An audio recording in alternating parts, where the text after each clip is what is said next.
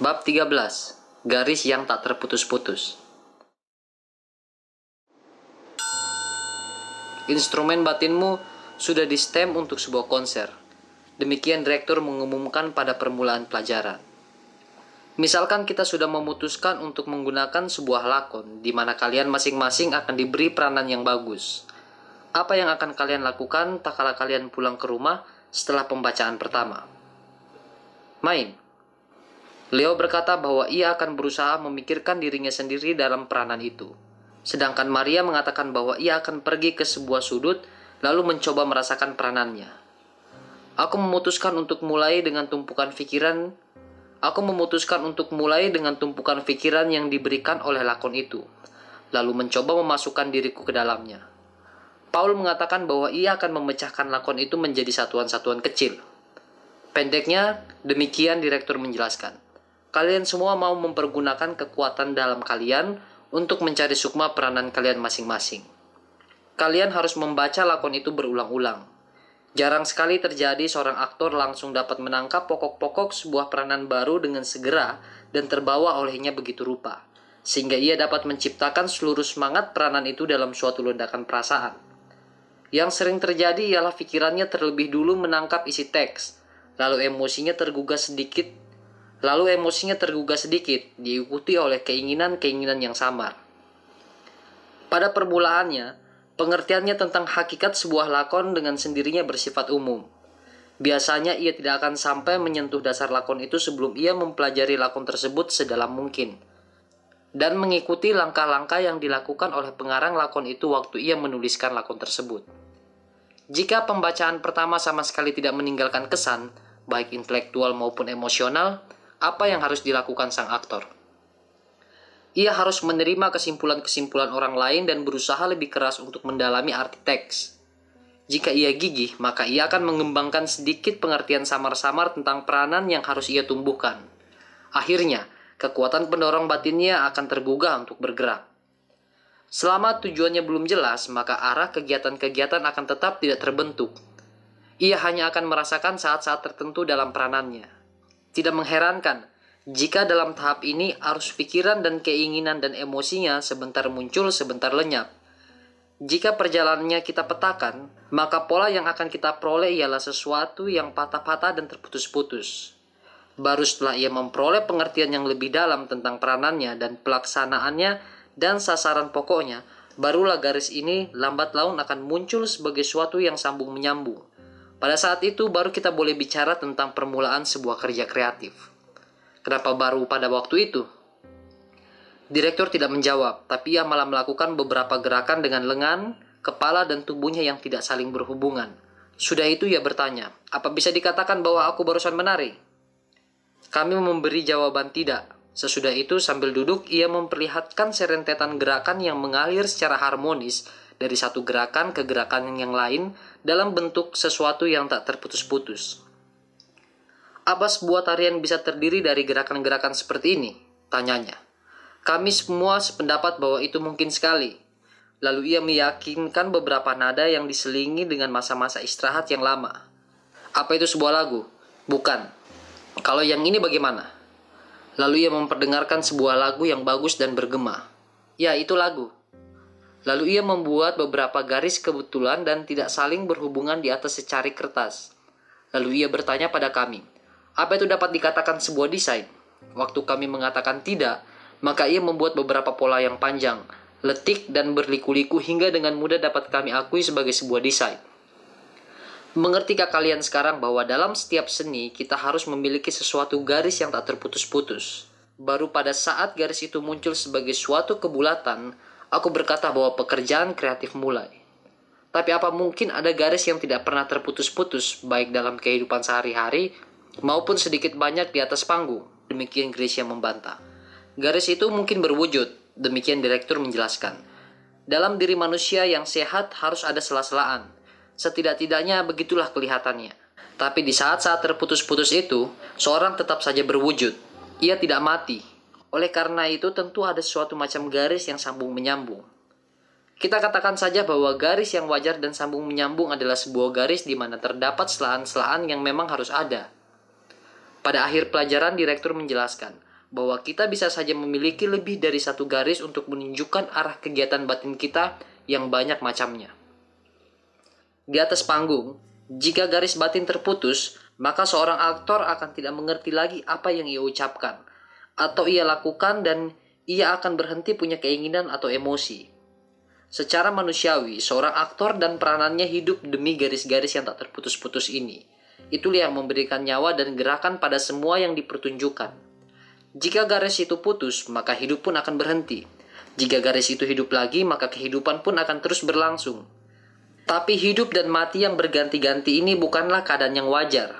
Sebuah peranan harus memiliki perwujudan yang sambung menyambung dan garis yang tak terputus-putus.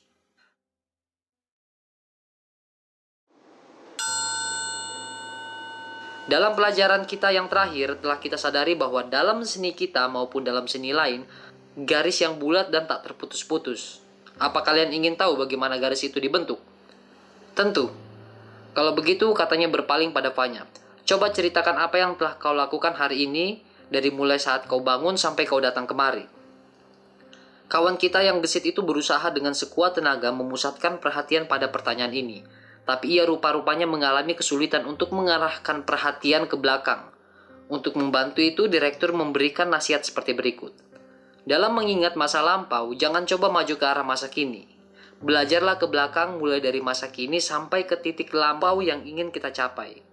Lebih mudah untuk berjalan mundur apalagi kalau kita menghadapi suatu masa yang belum berapa lama berselang. Karena Fanya tidak langsung dapat memahami saran itu, direktur membantunya. Kini kau sedang bicara dengan kami. Apa yang kau lakukan sebelumnya? Saya berganti pakaian Mengganti pakaian adalah suatu proses yang pendek dan berdiri sendiri. Ia mengandung segala macam unsur. Ia terdiri dari apa yang bisa kita sebut garis pendek. Garis pendek ini seperti banyak kita ketemukan dalam setiap peranan. Misalnya, apa yang kau lakukan sebelum berganti pakaian? Saya main anggar dan bersenam. Sebelum itu, saya merokok. Sebelum itu lagi, saya menghadiri pelajaran menyanyi. Ia mendorong Fanya terus-menerus ke ia mendorong Fanya terus-menerus ke masa lampau, hingga akhirnya ia sampai ke saat-saat ia bangun. Kini kita telah mengumpulkan serentetan garis pendek, episode-episode dalam kehidupan semenjak pagi hari yang membawa kita ke saat sekarang ini. Kesemuan ini tinggal dalam ingatanmu. Supaya ia langgeng, aku usulkan supaya kejadian-kejadian itu kau ingat kembali beberapa kali lagi. Setelah hal itu dikerjakan, maka direktur pun merasa puas karena Fanya tidak saja merasakan beberapa jam dari keadaan yang baru saja berlalu, tapi ia juga sudah merekamkan dalam ingatannya. Sekarang lakukan hal yang sama secara terbalik, mulai dari saat kau untuk pertama kalinya membuka mata di waktu pagi. Hal itu juga dilakukan oleh Fanya beberapa kali. Sekarang coba katakan, apa latihan ini ada meninggalkan suatu jejak intelektual atau emosional pada dirimu yang dapat kau anggap sebagai garis hidupmu hari ini yang direntang Apakah ia terdiri dari suatu keseluruhan yang bulat, yang terdiri dari tindakan-tindakan tersendiri dan rasa pikiran serta penghayatan? Ia melanjutkan, Aku yakin bahwa kini kalian sudah tahu bagaimana caranya menciptakan garis lampau kembali. Kini, coachnya, coba lakukan hal yang sama untuk masa datang, sisa hari ini selanjutnya. Bagaimana saya bisa tahu apa yang akan terjadi dengan saya pada masa yang akan datang? Apa kau tidak tahu bahwa sehabis pelajaran ini kau akan punya kesibukan lain? Bahwa kau akan pulang dan makan? Apa kau tidak punya rencana untuk malam ini? Tidak ada yang mau kau kunjungi? Tidak ada sandiwara, film, atau ceramah yang ingin kau hadiri? Kau tidak tahu apa rencanamu bisa terlaksana, tapi kau bisa berharap bahwa hal itu memang bisa. Jika demikian, kau tentu punya pikiran-pikiran tertentu untuk sisa hari ini. Apa kau tidak merasa bahwa garis yang kokoh ini merentang ke masa depan, penuh dengan pikiran-pikiran, tanggung jawab, kegembiraan, dan kesedihan? Setiap kalian melihat ke depan, terdapatlah suatu gerakan dan setiap ada gerakan, maka sebuah garis pun mulailah. Jika garis ini kau persatukan dengan garis apa yang telah terjadi, maka kau akan menciptakan sebuah garis utuh tak terputus-putus yang berjalan dari masa lampau, lewat saat ini, masuk ke masa depan, mulai dari saat kau bangun di waktu pagi sampai kau mengatupkan matamu malam hari. Begitulah garis-garis kecil tersendiri berpadu dan membentuk sebuah garis besar yang menggambarkan hidup secara penuh. Kini misalkan kau menjadi anggota sebuah kelompok sandiwara di pedalaman, lalu kau diberi peranan Otelo yang harus kau persiapkan dalam waktu satu minggu. Apa kau dapat merasakan bahwa seluruh hidupmu di hari itu akan dituangkan ke dalam satu arah pokok atau memecahkan masalahmu dengan terhormat? Jadi ide yang menentukan itu akan mengisap apa saja sampai datang pertunjukan yang mengerikan itu. Tentu saja demikian aku berkata. Apa kau dapat merasakan garis yang lebih besar yang merentang selama minggu persiapan peranan Otelo itu? Demikian direktur mendesak aku lebih jauh. Lalu jika ada garis-garis yang merentang melalui hari, minggu, maka tentu juga ada garis-garis yang merentang sepanjang bulan, tahun, bahkan seumur hidup. Kesemuaan garis-garis besar ini merupakan perpaduan dari semua garis kecil. Itulah yang terjadi dalam setiap lakon dan dalam setiap peranan. Dalam kehidupan sehari-hari, kehidupan membangun garis itu. Tapi di atas panggung, imajinasi artistik seorang pengaranglah yang membangun mirip dengan kenyataan. Tapi ia memberikan kepada kita secara sebagian-bagian dan terputus-putus. Kenapa begitu? Kita dulu telah bicara tentang kenyataan, bahwa seorang pengarang drama hanya memberikan beberapa saat dari seluruh kehidupan tokoh-tokohnya. Banyak hal-hal yang terjadi di luar panggung yang ia abaikan ia sering kali tidak berkata apa-apa tentang apa yang telah dialami tokoh-tokohnya di luar panggung, yang membuat mereka berbuat seperti yang mereka lakukan waktu mereka kembali ke atas panggung. Semua yang ia tinggalkan harus kita isi sendiri. Jika tidak, maka yang dapat kita suguhkan dari kehidupan orang-orang yang kita gambarkan hanyalah potongan-potongan dan kepingan-kepingan. Orang mustahil hidup seperti itu, dan oleh karena itu, kita harus menciptakan garis-garis yang dapat kita anggap tak terputus-putus untuk peranan-peranan kita.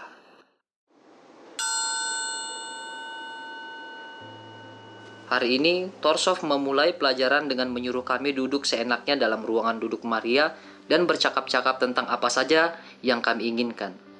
Sebagian duduk mengitari meja, dan sebagian dekat dinding tempat tombol-tombol untuk lampu listrik. Pembantu direktur, Rakmanov, begitu sibuk mengatur tempat duduk kami, hingga bagi kami jelas bahwa kami akan menghadapi salah satu dari demonstrasi-demonstrasinya. Sementara kami bercakap-cakap, kami melihat berbagai lampu nyala dan padam.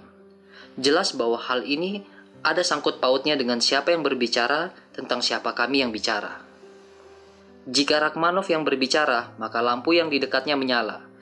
Jika kami yang berbicara, maka lampu yang di dekatnya menyala. Jika kami menyebut sesuatu yang terletak di atas meja, maka benda itu akan segera diterangi. Mula-mula aku tidak mengerti apa arti lampu menyala dan padam di luar ruang duduk kami itu. Akhirnya aku berkesimpulan bahwa itu ada hubungannya dengan tahap waktu.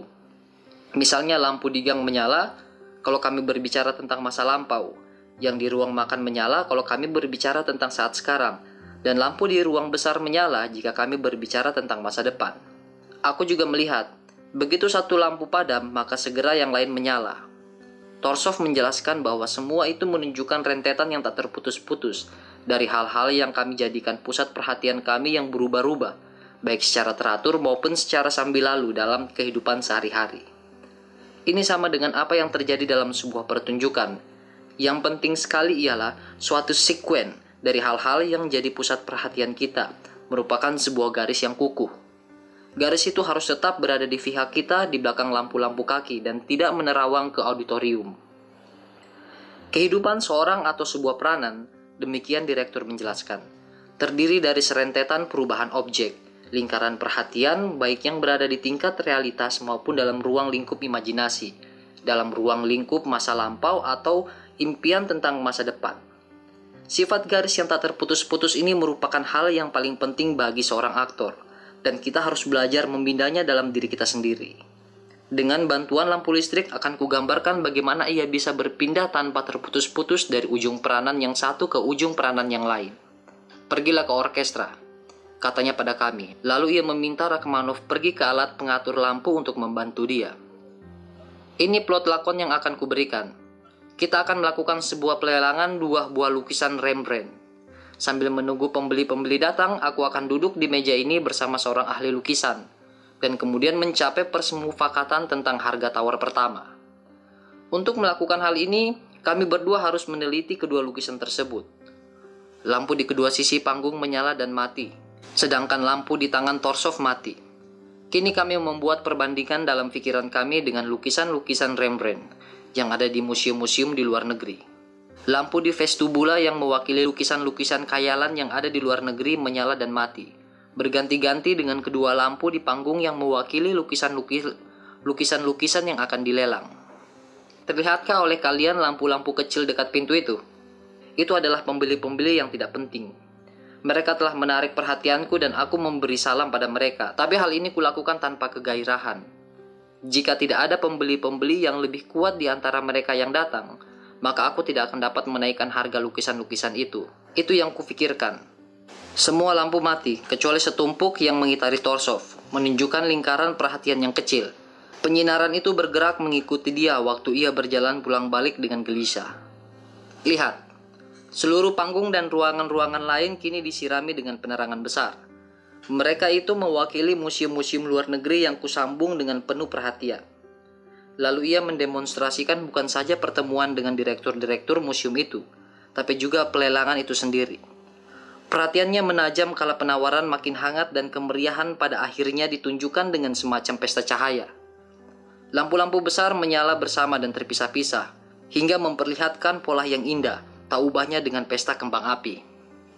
Apakah kalian dapat merasakan bagaimana garis hidup di atas panggung itu tidak terputus-putus? Grisha menyatakan bahwa Torsov tidak berhasil membuktikan apa yang ingin ia buktikan. Maaf, tapi yang saya lihat justru kebalikan dari ucapan Tuan.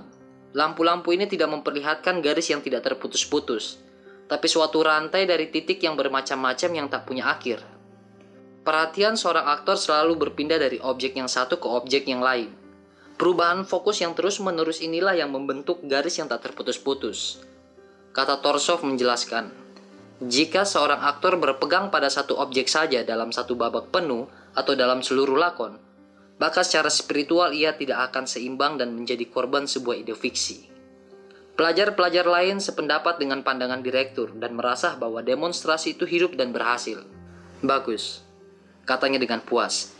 Ini untuk memperlihatkan pada kalian apa yang harus selalu terjadi di atas panggung. Kini akan kudemonstrasikan apa yang tak boleh terjadi, tapi yang biasanya terjadi. Lihat, lampu di atas panggung hanya menyala sekali-sekali, sedangkan lampu yang ada di tempat penonton menyala terus-menerus.